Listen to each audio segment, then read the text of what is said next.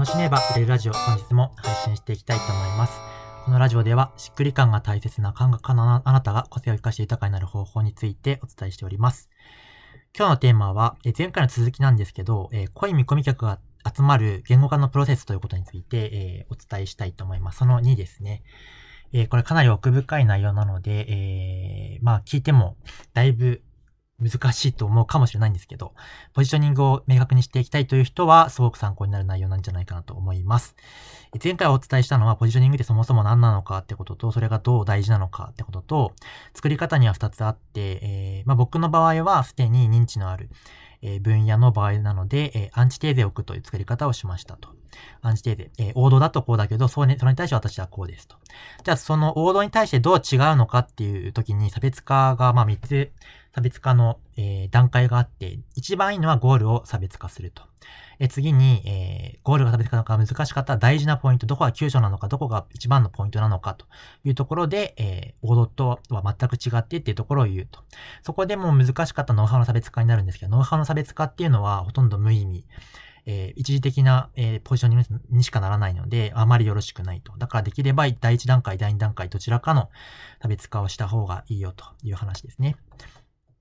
で、え、それを決めたらですね、ターゲット、ベネフィット、ベネフィットを起こすのに一番大切なことは何かということを、それぞれですね、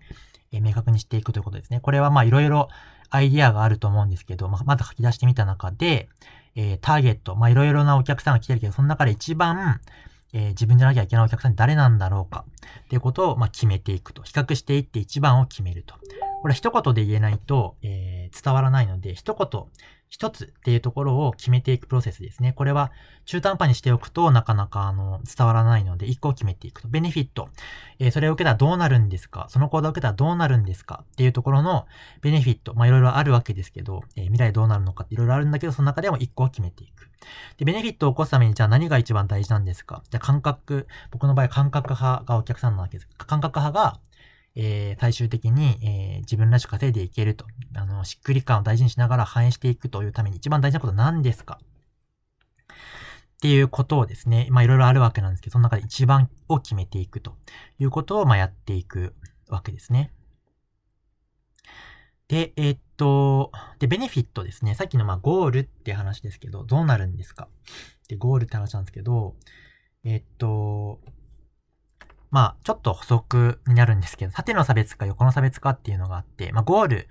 えっと、縦の差別化っていうのは、自分の方が優れていますよと。自分の方が圧倒的にすごいんですよっていうことが、技術とかスキルで比較するのは縦の差別化なんですけど、えー、これはものすごい技術があったら、業界ナンバーワンだったらいいんですけど、ナンバー2以下だとですね、えあまりその強くならないのと、どんどんよりすごい人たちが出てくるの。縦の差別化っていうのは結構辛い戦いになるんです。戦い続けなきゃいけないわけなんで、えー、競争しなくていいっていうところを目指すのでは横の差別化をした方がいいわけですね。横の差別化っていうのは好き嫌いで分かれるもの。えー、とか、え、価値観で分かれるもの。どっちがいい悪いじゃなくて、好きな人が一部いて、その人はこっちがいいよねっていうもので差別化をした方がいいということですね。だから、僕の差別化っていうのは、えー、このベネフィットっていうところの差別化は、売上げ上げることが大事なんじゃなくて、しっくりビジネスができるっていうこと、しっくり感を大事にしながらビジネスができるということ、しっくり生きられるってことが一番大事ですよね、究極的には。っていうことっていうのは、これ、いい悪いじゃなくて価値観の話じゃないですか。その価値観で、えー、好き嫌いで分かれる価値観っていうところを差別化できると、えー、追随されづらいようなものになりますよということですね。で、まあそのターゲット、ベネフィット、ベネフィットを起こすために一番大事なこと、僕の場合はその感覚派がお客さんで、えー、感覚派が、のビジネスにおいて一番大事なことはしっくり感を大事にしてやるということが、まあ一番って決めたわけですね。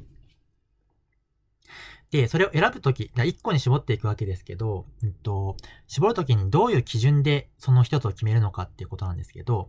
あの、これ強みなだけじゃダメなんです。自分が強いってだけじゃダメで、自分じゃなきゃいけない度合いが高いものは何かっていうことを伝えていくということが大事です。自分じゃなきゃいけない度合いが高いものはどこか。だから、強かったとしても同業、競合がいっぱいいて他にもできる人がいっぱいいるんだったら、それは、ま選べないわけですね。あの、なので、自分じゃなきゃいけない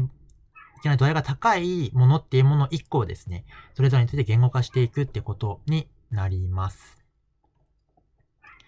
で、そこまでできたらですね、うんと、それらを整理して、あの、僕の場合ナチュラルプレゼンっていうのを作りました。ナチュラルプレゼン。えっと、それを聞くとですね、興味を持って前のめりになるようなナチュラルプレゼンの作成、まあ、自己紹介というか、自然の会話の中で、なんか、あの、それを聞けば、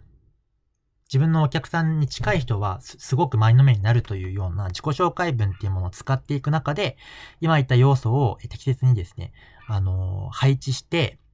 聞いたらすごく興味を持つというような自己紹介文を作るってことを、あの、やりながら、それらを整理していくってことをやったんですね。で、そのナチュラルプレゼン。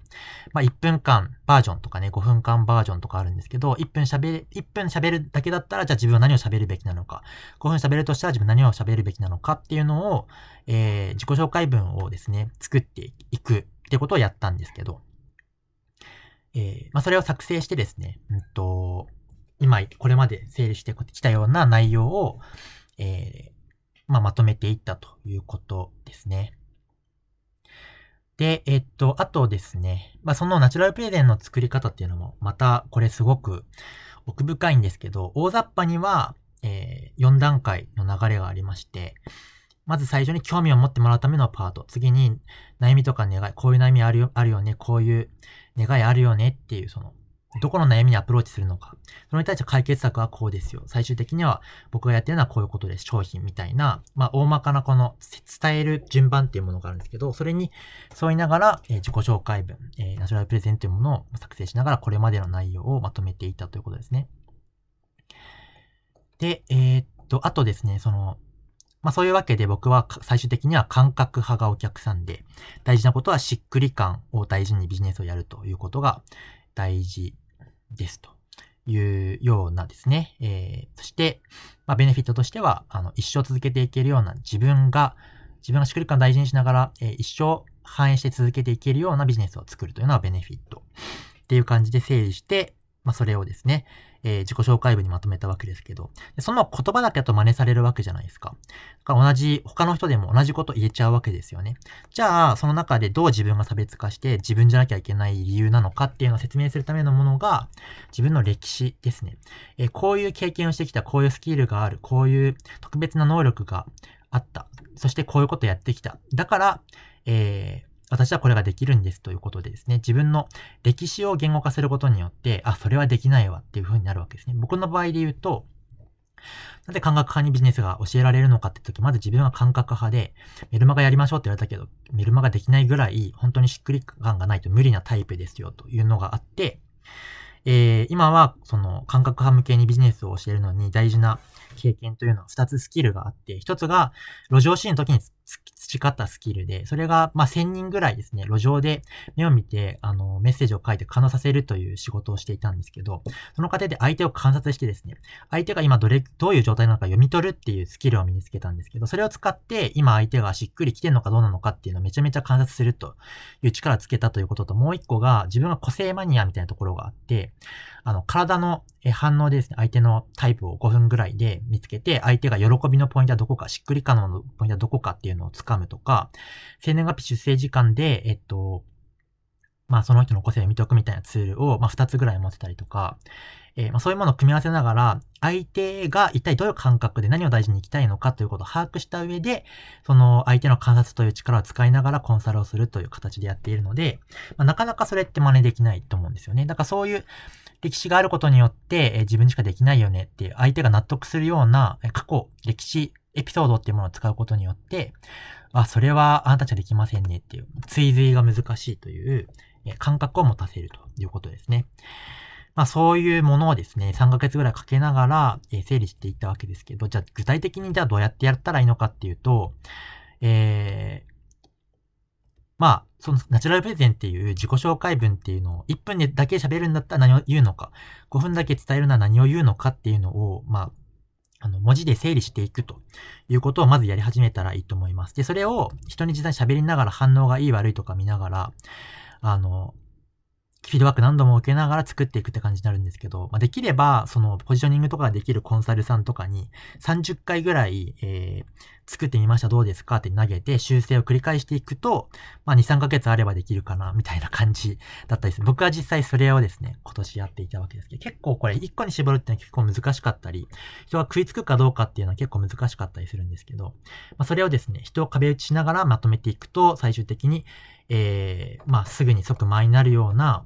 状態。まあ、それっていうのは、あの、ヒットしやすいような言語化ができたからそうなったわけですけど、ということができますということでですね、えー、そういうポジショニングを考えたいという人は、前回と今回のラジオを何回か聞いていただくと、大事な要素が何かっていうことがわかるんじゃないかなと思いますので、まあ、参考にしてもらえればというふうに思います。では、あの、めちゃめちゃ今回マニアックな内容でしたけど、えー、ぜひぜひ、今必要な人は参考にしてください。では今日は終わります。また次の音声でお会いしましょう。バイバイ。